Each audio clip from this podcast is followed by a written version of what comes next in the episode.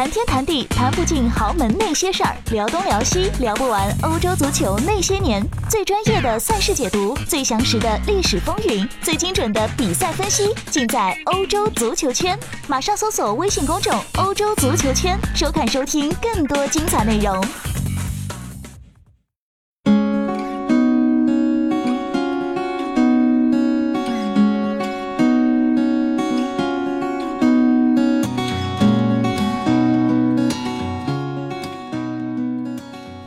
Hello，各位好，第三十二期的亮点英超再次的跟大家见面了啊！今天非常非常非常的开心，因为我们的节目其实早在一个小时前就已经录完了。然后，呃，我的我的神秘的嘉宾也是这一次、呃、负责这个技术方面的啊，小明能给我解释一下吗？为什么我们的节目录完了就又不见了？呃，这是阿亮的节目第二次出现这样的技术故障啊！第一次是我这个我自己在家录的时候，那个音频最后崩了。啊就就全是爆炸的音啊，听不了了。我录了一个小时，所以嘛，就是你以后要雇一个技术人员在外面，对我我今天只用一杯咖啡就打发了我们嘉宾的酬劳，所以、这个、你看看，就是因为这个问题啊。看起来不太够，做的不够到位啊，不好意思。呃，话说回来，拉到正题，我们今天呢要来聊一下纽卡斯尔联队这个球队，为什么呢？在赛季结束的时候，阿亮就有这样的一个打算，就几支呃英超的中下游的球队也好啊，还有这些老牌强队也好啊，相比于我们已已经滚瓜烂熟的 Big 六，其实还是有蛮多看点的。而且在我们中国，在我们身边就有很多这样球队的球迷，呃，小明就是其中一位。他既是我们百事通 Best TV 的英超的制片人啊，也是我们在平常聊球打球的好球友。那么这次呢，他又是一个资深的纽卡的球迷，所以我们一起呃跟小明来聊一聊纽卡这支球队，还有纽卡球迷的一些啊这个日常的状态。那么先说为什么成为纽卡球迷，什么时候成为纽卡球迷的啊？这这点肯定比较有来头。对，这个记忆有点远，嗯呃，应该是差不多九六九七年那个时候。嗯那个时候我就记得我们小时候看上海这边啊，看英超，呃，一开始我记得是没有什么直播，嗯，没有直播。然后每周五有一个英超集锦的回顾，嗯就那个时候就看到有有一支球队就是黑色黑白剑条的那支球队，嗯叫纽卡斯尔联，嗯然后踢出来的球很有激情，然后。呃，那个时候其实其实球员像希勒啊、吉列斯皮啊、索拉诺啊，嗯然后吉诺拉这些球员，嗯嗯嗯呃，给我留下的印象特别深。其实喜欢他就一瞬间的事情，嗯那个时候还不知道纽呃曼联啊，那个时候还没有曼城嘛。哦，那时候还不知道曼联。嗯看的时候就我记得印象最深的应该是纽卡和利物浦踢的那有一场那个大比分的那个比赛，啊那个时候还不叫切尔西。嗯呃，当然随着呃深入下去啊，肯定知道这些球队，因为第一次知道英超球队就纽卡、利物浦，嗯嗯嗯然后就慢慢喜欢了嘛。啊，就别别说别以为小明可能现在坐在我面前的是一个七老八十的老头啊，只是说看球早，呃，看球早，球龄老。然后呃，纽卡这个球队，你说到了球衣，包括踢球的风格，包括球星，非常的吸引你。从那时候开始就开始关注纽卡，呃，一直到现在这么多年了。怎么样？就是一步一步的从信息非常少，到现在能够有更多很多的渠道去来关注，成为一个更加丰满的纽卡球迷。呃，就像你前面说的，现在大家都知道自媒体、新媒体很丰富嘛，大家自己有条件的话，上个 VPN 去看一下推特啊，看一些其他的一些媒体的报道，嗯其实都能获取一些球队的信息。我那个时候刚刚开始就是看集锦，然后嗯后来有转播了，就上海体育、五星体育有转播了，然后就看了。呃，那时候其实纽卡不像这几年，就是保级啊，嗯呃，成绩很差。那个时候一直是在前十名的。嗯嗯呃，我记得，呃，可能就九五九六，那个时候有两个赛季嘛，都是拿第二名。那个时候我还没看，嗯后来才知道。嗯嗯后来其实像希勒那个时期，其实，在门前摧城拔寨，然后，嗯，再加上主教练啊，一些球星高层的一些作为啊，其实这支球队，在我记得是在零五年前都是其实挺好的。嗯嗯就有连续两个赛季还而且是在联赛前四，然后打入欧冠。嗯那个时候我记得有前面我们那个聊到的，我喜欢球队都是穿剑条衫的。嗯有一是。年我记得特别清楚，嗯，四支剑条衫在欧冠的第二循环，啊。因为那个时候有改制的时候，欧冠第二循环是还打小组赛的。嗯嗯嗯。我记得那一年的分组是这样的，嗯，纽卡、嗯，巴萨、哎呦。国米，啊。然后还有一支勒沃库森，啊啊，四支剑条衫球队哎，还真是。都在一组，而且是在那个淘汰赛，呃，嗯就是复赛，就是第二循环的小组赛，嗯，这四支球队碰在一起。纽卡打得怎么样？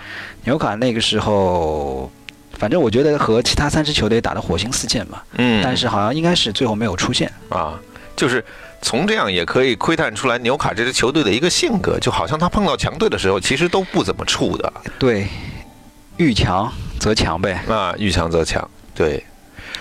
呃，所以就是为什么我们这期聊到纽卡，一个很重要的原因，也是在昨天前天接收到的一些消息，比如说贝尼特斯是俱乐部宣布他下课，对，呃，你觉得就是贝尼特斯带队的这么长时间，包括他降级再拉回来，你怎么样去评判他在纽卡的工作？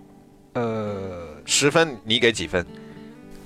如果就按成绩的话，我觉得及格分我肯定会打给他的，因为这支球队以他的纸面实力来说啊，嗯就是，呃，再加上高层不作为的情况下，我觉得六七分我肯定会打的。嗯，但是真的，我觉得以他之前的这个履历和嗯他战术大师这个名号，嗯嗯，在纽卡其实，在后期我觉得有很多球迷也其实有一些对他有一些不满吧。但是，呃，这支球队常年的疲软，真的我觉得不是完全是怪在他的，呃，不能说完全是他的原因。嗯嗯因为这次说到他不续，也不是说不续约吧，就是说球队宣布他在六月三十号就是合同到期之后走人，嗯是很大一部分原因就是他和老板阿什利他他们之间一个呃嗯有可能是比如说个人关系，包括到工作上的关系都没有处好。对，这两方面我觉得都有，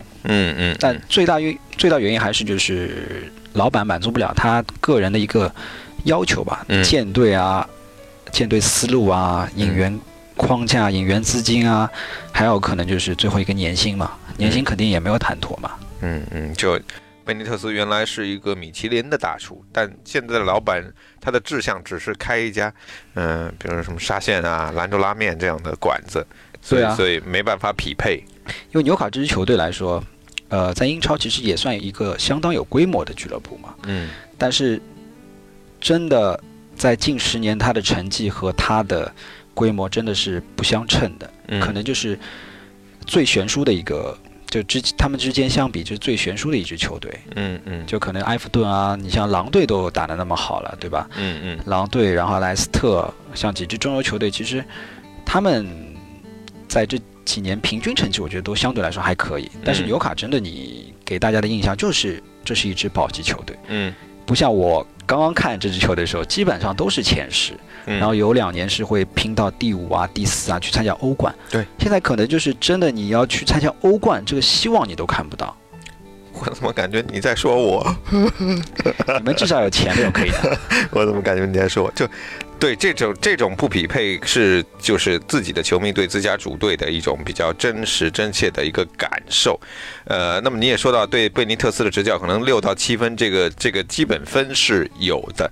呃，那么他的这个离队，可能对你来说，我我从你的言语里面感觉出来，也不是很意外。是，对，我觉得大多纽卡球迷其实都不是很意外，因为呃，贝尼特斯和阿什利之间的矛盾，其实嗯，在这两个赛季是一直有的，因为今年本来就是合同年嘛，嗯。在赛季期间一直是说，呃，贝尼特斯会不会留，嗯。尤其是联赛结束之后的一段空窗期的时候，大家都在想那个贝尼特斯是不是会留，但是。呃，贝尼特斯和阿什利其实，在五月底其实有一次谈判，嗯，但是阿什利这边透出的消息一直是，嗯，给不到给不到贝尼特斯需要的那些提出的那些要求嘛。资源，对，嗯所以呃，英国媒体其实，在六月份其实就临近这周这周的这几天，其实一直放出的消息是，嗯贝尼特斯可能会在六月三十号就会走人了。嗯嗯嗯嗯，就这个这个消息其实对于纽卡球迷来说，我觉得就是意料之中嘛。嗯，但是你让你去接受嘛，我觉得因为有前面那个铺垫，其实你也会接受。嗯，但是下家是没有，对吧？啊就是你你你是贝尼特斯的下家吗？还是说对，我不是我说的是那个我们纽卡的主帅。啊啊啊啊啊啊没没有下一任的主帅不清楚？对对对，我看到的两个主帅的名字，呃，都是冠军教练，穆里尼奥、拉涅利，两个人都拿过英超冠军，对，呃，合适吗？呃，我的观点啊，我的观点还是就是纽卡还是需要，如果说摆脱目前这个比较低迷，要要往复兴走的这个条过程的话，嗯，我觉得还是找一些英国教练，就是熟悉一些。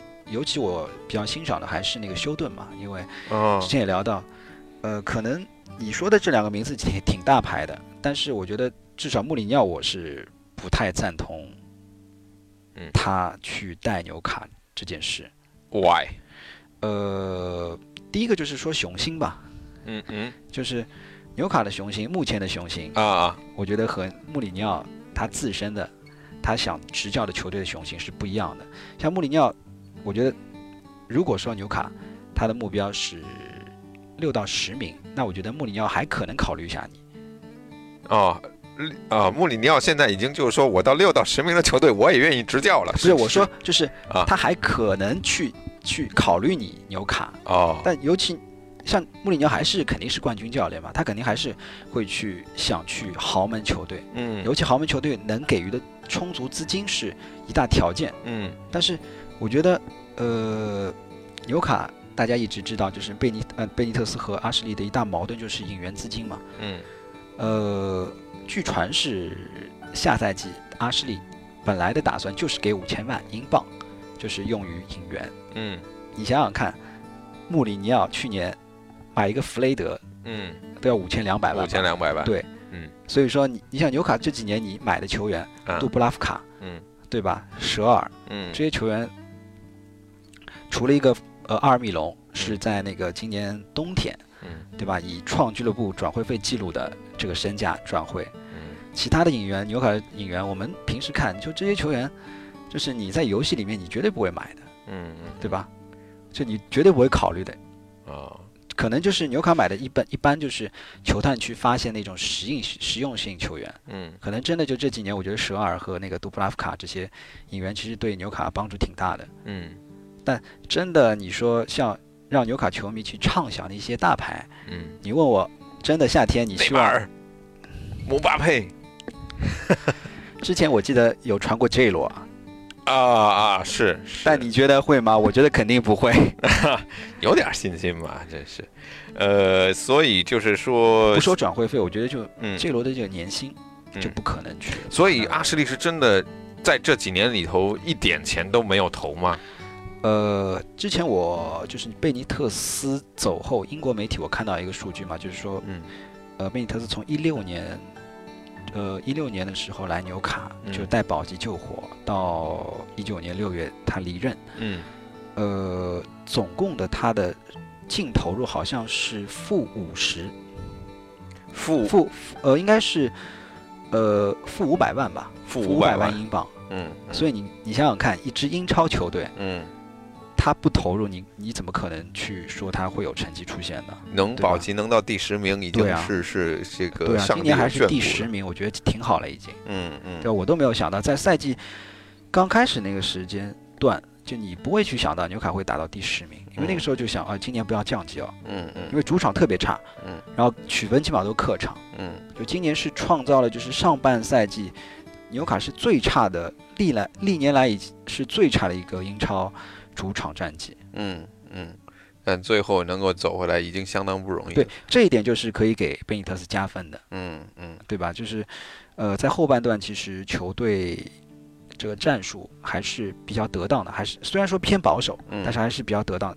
其实你贝尼特斯之前带的所有球队，你没有看到都过他带的是三中卫，嗯但是迫于保级嘛，啊，而且是现代足球比较潮流的是三号位嘛，现在，嗯所以呃，贝尼特斯。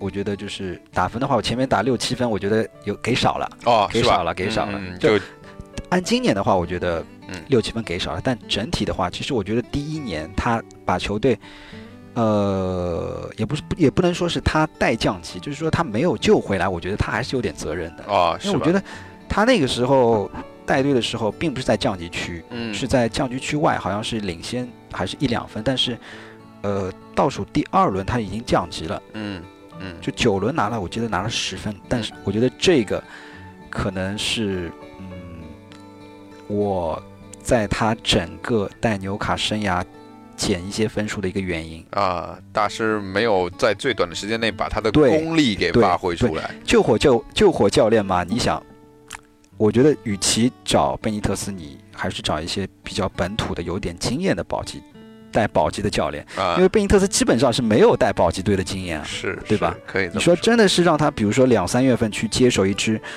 呃，要即将要降级的球队，我觉得有点嗯给他的时间有点太少了。嗯，对吧嗯嗯，但但最后就是说，到了这个赛季结束还能有十名，而且是在这样的一个人员配置的情况之下，其实还是能够感受得到他的他的一个一个能力所在啊。然后刚才你也提到了，就五千万的一个转会预算，阿什利这个人真的就是一个吸血鬼，是不是？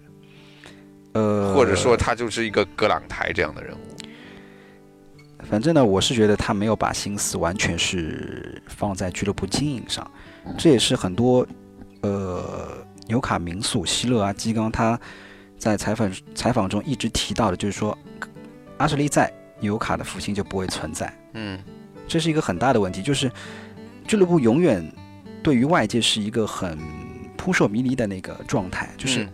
外界是看不清这支球队的未来，嗯。或者说这支球队的目标、经营理念。嗯。所以说，给球迷、给民宿或者说其他媒体的一些印象，纽卡其实这两年是相当不好的。嗯，而且就是说搜搜刮球迷的钱跟怎么样，呃呃，去去尽可能的去去榨取一些对啊，就收入，像前他好像还是挺努力的。对对对，前两天就是说纽卡的机票嗯又涨了，连续啊三年就涨了。嗯所以你想，呃，球队成绩不佳，然后主帅还没有眉目，嗯对吧？嗯，但赚钱这方面他还是在想，不遗余力。对对对，嗯，想各种招。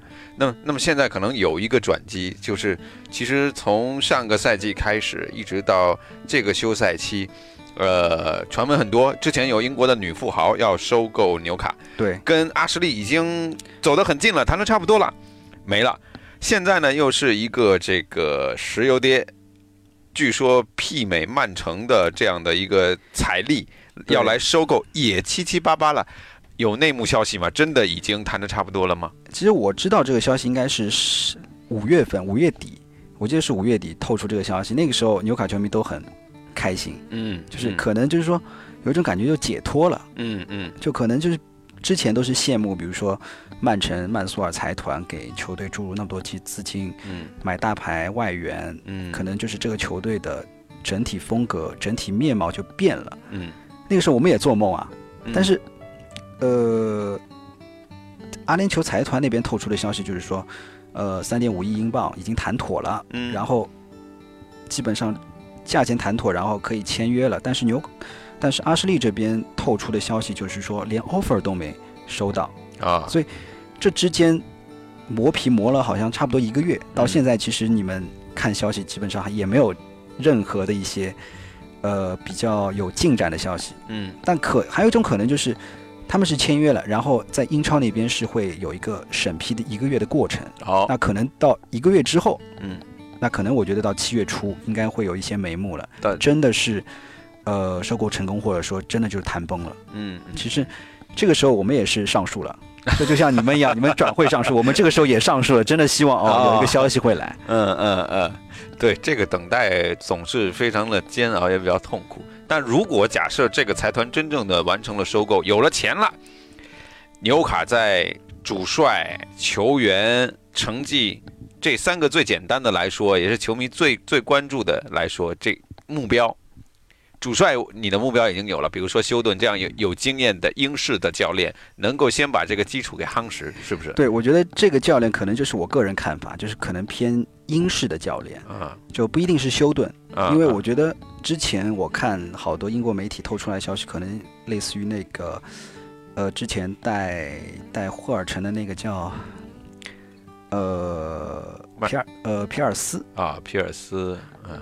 呃，然后这可能是我个人看法，就是如果说是阿联酋财团的话，他肯定是不喜欢石油爸爸是需要瓜迪奥拉，对他可能就就前面说，可能他会看中穆里尼奥这种，啊，嗯嗯。而且之前也说，呃，这个老板和穆里尼奥有私交嘛，啊。然后好像是和那个门德斯他财团，啊，门德斯他们那个经纪公司也是有长期的来往，所以说，我觉得也可能到最后纽 卡也变成有像葡萄牙帮这样的球队，哎，有也有可能的。嗯呃，主帅方面啊，我觉得偏英式的相对来说好一点，可以做一个过渡嘛。嗯因为我记得，呃，曼城刚开始的时候，呃，也不是一开始就请曼奇尼和瓜迪奥拉的，嗯，他也是有一个过渡。马克修斯，，对他也是有个过渡嘛。嗯嗯嗯，但是，呃，英国教练能不能驾驭世界球星，这又是一个大问题，哦，对吧？所以我觉得前面那两个名字挺好的。你看，拉涅利先来把这个锅给补了，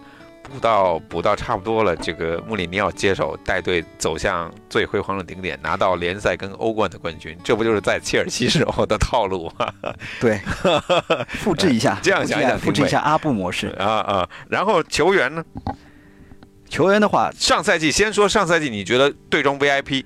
啊、v 不是 VIP，这这个 MVP MVP，MVP 给谁？MVP 我觉得啊，就从后半段来说，就是阿约泽佩雷斯嘛，嗯嗯就是他在攻击线上的作用和贡献，我觉得，呃，和隆东差不多。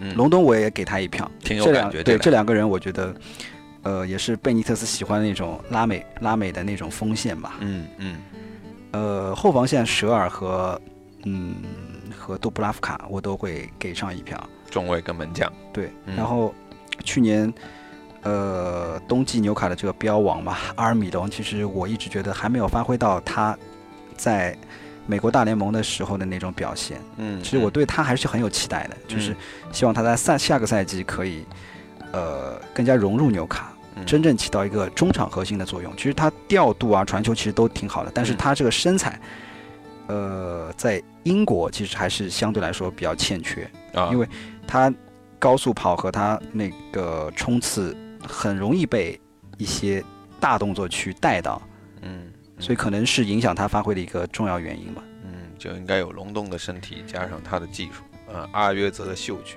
对，嗯，好，特别棒，就你这个队 MVP 还挺多的哈。然后好，就现有的一支保级队肯定不是一个人 carry 的，啊，对吧？？现有的这个架构，如果说你这些 MVP 能够保留下来，最希望哪个位置有谁作为补强？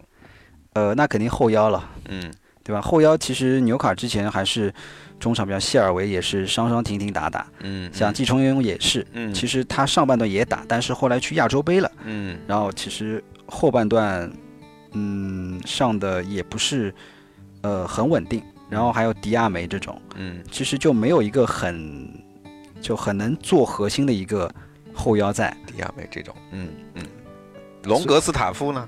隆格斯塔夫，其实下半段其实用他其实挺好的，但是曼联一直在追他嘛，所以我也挺怕曼联刚刚我们刚刚培养了半年的那个小将就被挖走了。啊啊，但如果能够换换来高额的资金，是不是也是可以接受？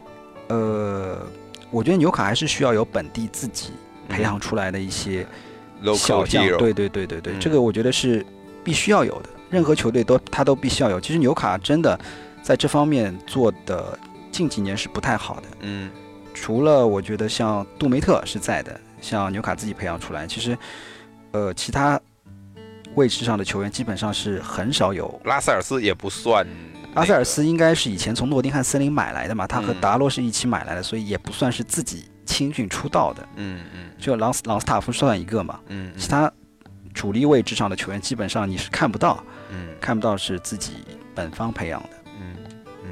对，那就是。呃，后腰位置希望能够有一个补强，真正把腰这个给挺起来。成绩呢？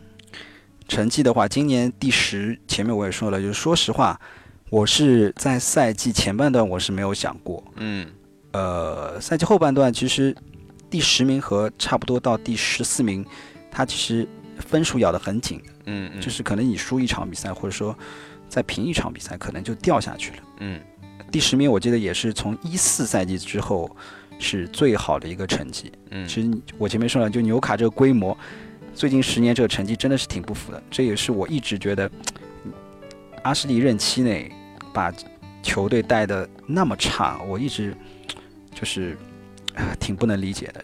你又不投入，嗯然后你就让这支球队就是浑浑噩噩。嗯，其实我觉得混日子的很多人都是没法去接受的嘛。嗯一支球队你肯定是往上走，你看到其他球队，不管是豪门球队还是中游球队，它都是往上面去发展的。像伯恩茅斯这种，虽然说他是零五零六年开始才打英超，但是他可以连续几年就拿第九，对吧？嗯人家都是上半游，都是有一个正面的、积极的一个打法。嗯，埃迪豪也带的挺好的，我觉得埃迪豪也我也想挖呢。哎。这个据说也是传阿森纳之前的一个主帅的人选。对，但是这种教练，我觉得就是你老板或者高层你一定要支持。嗯像纽卡你就看不到老板和高层去支持自己的主教练，嗯对吧？嗯你看伯恩茅斯他就没有什么太很负面的新闻，嗯对吧？为什么我觉得阿森纳会选埃迪豪耶？就是很简单，也是他是有一个有一个传承作用的，就是一个很稳定的一个教练。嗯但纽卡就是，嗯，很难去很难在现在高层和老板的带领下让我看到这一点，嗯所以很多纽卡球迷其实也很丧，你懂？啊，明白了很，丧。明白了，明白。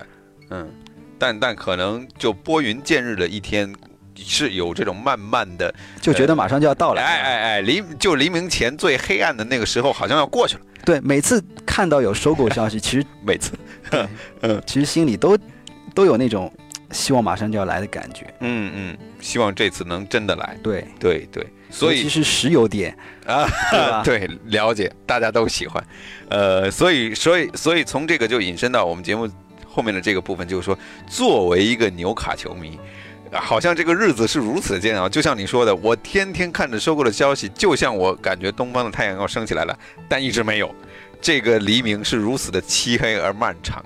作为一个纽卡的球迷，呃，平日里怎么样来化解这样的？因为我感觉可能好像一聊就是没有特别正面正能量的消息，反倒是一些呃批评啊、指责啊，好像更多。对我觉得就像你说的一样，就我们以前我看他们群里面，牛卡有个群嘛，啊什么纽卡中国，中国，呃，然后上海有专门的一个微信群，，呃，就是在里面看球的时候，大家都是很激情的，有啊，进球，嗯嗯。然后但是输球之后，或者说平时看新闻，有一些消息，嗯。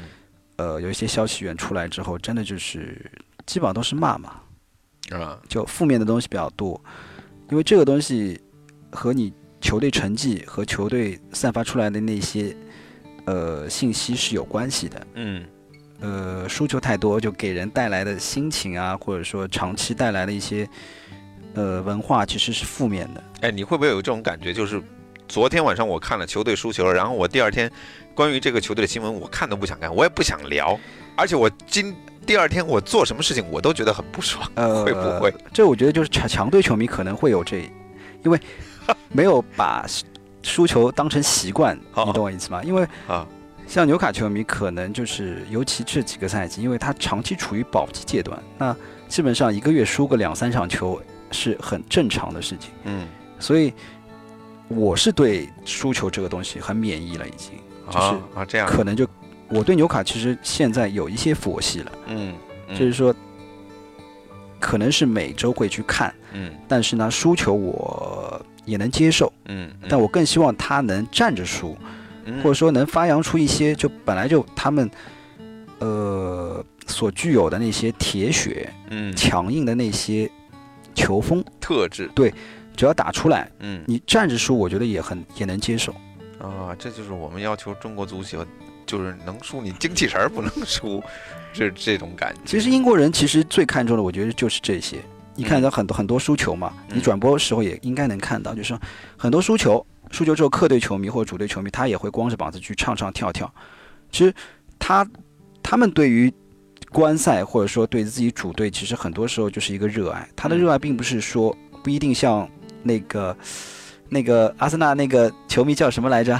这这这这个，就阿森纳 TV 每每场，我应该一开始已经忘记什么名字了。嗯嗯，就他那么激进的那种，，对，其实这是一种一种类型的球迷嘛。嗯，还有一种，我觉得更多的英国球迷可能就是，呃，对自己球队的爱不一定定只不一定只是纯粹的发泄，嗯他可能去支持球队的方式和其他不一样，比较热情，还是比较热情的，还是会去高歌，还会去支持，嗯对球队的爱还是不遗余力的。嗯嗯嗯，那就是说，但是也会有那个就是爱之深则切的那种，对对，这就是另外一种方式嘛。嗯嗯，中国的纽卡球迷也是跟在英国的球迷这种大体类似，是不是？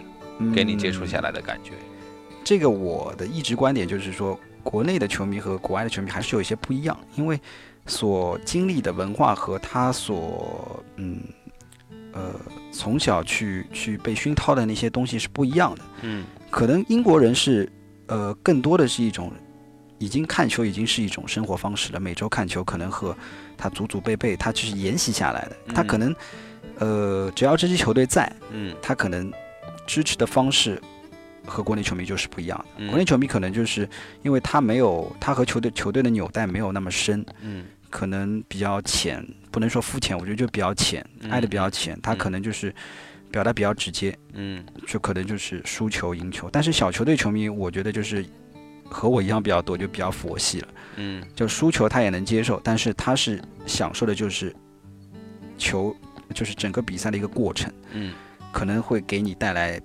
激动、高潮，嗯，也有可能真的是失落。嗯。但每次我觉得我看纽卡踢强队，我都挺有信心的。嗯，就是说有信心，只要能拼下来，嗯。赢，或者说你给我一点那个呃正面的一个点，我就很 OK 了。嗯就比如说每次打纽呃打穆里尼奥的球队，都我们都不输，主场都不输，嗯。因为纽卡的主场一直以来就是比较有名气，就是说主场比较顽强。嗯，对吧？前几年是这样的，是，呃，上个赛季其实也不错啊，你看打曼联、打切尔西的时候，呃，对吧？对啊，打强队就对上赛季的主场相对来说差一点，但是打强队，他的气势，我觉得还有还整个对，而且就是整个圣詹姆斯公园，他给客队的一种施压，其实都是对纽卡有利的嘛。嗯嗯嗯，呃，还是还是蛮正面的一种球迷的一种情绪在，可可以让我感觉到，就是纽卡球迷这个团体啊，他他还是很蛮阳光的。我觉得你可以去，就是今年英超亚洲杯去感受一下，就哎是我们纽卡球迷就是组织了，就是在上海虹口足球场就会去专门包一个看台去助威。有票不啦？你是纽卡球迷吗？我我是我是我是，可以，可以可以考虑。呃，对，这个这个其实是对于咱们中国球迷来说很难得的。呃，你说上海、北京、广州这样的城市可能还好一些，大家可以聚一起，比赛日的时候去酒吧看球，而且有特定的比赛，真的还是能够能够在公共场合看得到的。可能其他的一些球迷就是需要在电脑前面啊，自己朋友的微信群里面来来，就是说看球啊，以及抒发自己的情绪。呃，确实，作为一个像纽卡这样的俱乐部的球迷来说，也真的是蛮不容易的。那作为你来讲，你作为纽卡球迷当中，到目前为止最印象深刻、让你觉得最开心和最伤心的，各举一个例子有吗？最开心、印象最深的肯定就四比四嘛，对吧？哎呦，哎呀，那啊、你的开心是建立在我的痛苦之上，我的扎心之上。不是这个，我觉得你问任何纽卡球迷来说啊，我觉得这个肯定是，呃，百分之八十人会这么说，嗯因为这个印象最深。然后，其实纽卡的其他记忆深刻的，可能，呃，我觉得比较早远，就是希勒那个时期，嗯嗯或者说打把打进欧冠那个时期，可能就是，呃，我看球那个时候九六到零四年左右这个时期，嗯。那个时候我记得也挺深的，打欧冠有贝拉米、有嗯。希勒这些、索拉诺嗯这些球员，呃。往后推的话，就是四比四那场真的是太经典了，嗯。你很难去忘记这场比赛。对，因为零比四落后，你去打四比四，而且是在主场嘛，对，真的是热血沸腾。那个时候我记得我还是看直播的，呃我我也是，对，对我们俩还好没在没在一起那个时候我还不认识。对，还没有还没有在一起干，否则的话，这个是那场比赛确实印象太深刻了啊！特别是打进最后一球的迪奥特，对对对，其实他们也是纽卡跟中国有很深的情节在这里面，对纽卡有很多呃球员就是后面是来到中国，嗯，像邓巴巴也来过上海嘛，对然后西塞去了山东，嗯嗯，好像但最后的这个结局都不是特别的完美，就是对纽卡纽卡球员来中国的好多，他的最后结局真的是蛮悲伤的。嗯嗯嗯嗯，那呃，刚才说的就是最激动人心的时刻，以四比四为代表，还有一些辉煌的时候，最伤心的时刻，最伤心的就是我一直没有想过纽卡会降级，嗯。两次降级嗯，我都没有想过，嗯。这个呃也不太想提起，嗯，因为我觉得纽卡这种规模的球队，我一直说规模，因为呃我以前一直不把纽卡当小俱乐部，嗯嗯，我我相信很多英超的球迷，就我们不会说他是一个中游球队，或者说是什么中上游球队，我们会把他说老牌强队。对一旦挂上“老牌强队”这四个字，就证明其实你的地位是不一样对，的。他在英国历史上顶级联赛也是拿过冠军的，对，然后在英超也是拿过亚军的，也打过欧冠，嗯。对吧？这只这种这种类别的球队，这种成就的球队，你其实，在英超你数不出很多，对吧？对啊你处不出十支以上。哪怕是已经落到好几年前就根本快要找不到在职业联赛立足的利兹联，我、我们都会有一个非常美好的印象。他从来就不是什么小球队，对对对吧所以所以，十年前就降级的时候，我是没法接受。哦那个时候，而且那个时候是希勒带，也是救火，对没错没带成，那没带出来，嗯嗯嗯所以那个时候真的是挺伤心的。嗯然后还有就是贝尼特斯救火也没有救回来，嗯那个时候也是没有，就是十年前第一次降级之后，你会有个心理准备了。后来呢，上一次降级我真的 也没有想过降过一次级之后再来一次。嗯嗯，现在我是这两个赛季我是有心理准备了，我觉得很有可能很有再降级了。会会对对对，嗯因为这支球队的魂没有了，你懂我意思吗？嗯就是说我一直说，呃，阿什利来了之后，把这支球队真的搞得乌烟瘴气。嗯嗯就你看不到未来。所以近两个赛季，如果说真的降级，我觉得罪有应得，嗯，就是你这个老板对球队的投入，对球队的管理，不管你是什么教练来，嗯你并不是说你这个球教练多大牌，你就一定能把这支球队脱离苦海，不可能的。嗯，你还是可能就是，呃，真正像前几年对贝尼特斯，你就算一个大牌教练来，你想让他短时间内拯救球队，嗯，足球是讲规律的，我觉得。嗯嗯嗯对吧？你任何季前训练啊、季前备战啊、后期的那个引援啊、球队管理，你都是相辅相成的，嗯并不是说你一个赛季踢了运气不好才可能降级，对吧？嗯嗯，所以就说到底，最源头的就是把阿什利这颗这么肥胖的毒瘤从身体当中去除掉。对啊，就像纽卡球迷一直举横幅一样，对吧？在马路上抗议啊，嗯，都是这样。但是老板无动于衷啊，啊，他也是想卖，心宽体盘，但我不知道他卖的诚心不诚心，对吧？你也说你们不是纽卡球迷也会听说好多消息说纽卡又要被收购了，又被谁收购了，被什么财团收购了。但是，呃，雷声大雨点小，嗯，嗯我只能这么说。是就每次就是让我们看到一些希望，但是到最后可能就这样了。嗯嗯，希望这次不会，希望对我也希望这次嗯嗯，如果有更多的强队的话，我觉得下个赛季的英超会也会更好看更。加的好看。对对对，我我们的这个中国的球迷也会更加的活跃。对，你想现在北方球队就是真的很落寞，对吧？对，桑德兰不在了，嗯伊堡也不在了，嗯嗯，纽卡独自扛起这面旗。对啊嗯嗯。但不管怎么样，就今天聊这么多，我觉得，呃，纽卡球迷，特别是小明啊，呃，佛系归佛系，但是呢，从这个佛系当中，还是能够感受到他积极积极向上。我在想，嗯因为最近不是很多我们的好兄弟都离职了嘛，啊啊，我就在哎想，说的这个是蛮伤感，对吧？嗯，之前我们有一个赛季，我记得我们列队欢迎，列队对吧？啊，阿娇穿着曼城的衣服走进来，我们给他鼓掌。对，啊其实纽卡球迷也想做这种梦，嗯嗯但就不知道什么时候就是真的有这一天，嗯，就是纽卡，呃，其实不说英超冠军吧，你拿足总杯或者联赛杯，嗯嗯，对吧？其实都已经很开心了，对吧？嗯，但是纽卡真的杯赛每次也走的不是很顺畅，联赛打的也不是很好，所以就佛系了。但是怎么说呢？总归对自己喜欢的球队是有有一些有一些憧憬的，还是有一些憧憬的。不管怎样，每个赛季之前总归是有一些憧憬的。嗯嗯，总希望这个老板能够 别再瞎了啊，别再瞎了。好，反正最后呢，其实归结我们还是有正能正能量在啊啊，我们还是有积极向上的这种心态。呃，阿森纳的球迷可以跟纽卡的球迷好好的交流交流。其实。这两个队在一起，火星四溅的比赛太多了。对，其实是挺多的，很精彩。呃，抛开结果怎么样不说，过程绝对是很精彩、很刺激。而现在想起来呢，好像又有很多相似的地方。呃，确实可以好好的联谊一下啊。呃，希望有机会，如果能在上海。阿亮以后能够请很多人喝咖啡的时候，哎，组织一下，嗯，枪迷跟纽卡球迷联欢一下，可以啊。对，包括今年在夏天的这个英超亚洲杯之行，呃，希望能够见到更多英超球队的球迷来到现场。呃，阿亮突然之间觉得版图可以扩大了，深夜的情感节目要办起来。各队的球迷如果说有 有这个想要吐露心扉的啊，可以跟我一起啊。当然呢，作为座上宾。啊，以后这个我们的酬劳会更加的丰富一点。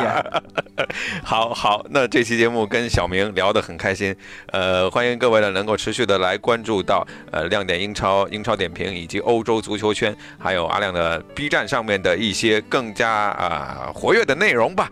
呃，这期再次的非常感谢小明能够来做客，呃，我们下期呢还会继续的来聊啊，包括这个夏天，包括呃接下来的英超可能发生的一些其他事情，如果。真的这个收购成型的话，那么小明肯定会来做客第二期关于纽卡未来的节目。一定，一定好，好，再次的感谢各位，这期节目就到这里，再见，拜拜，拜拜。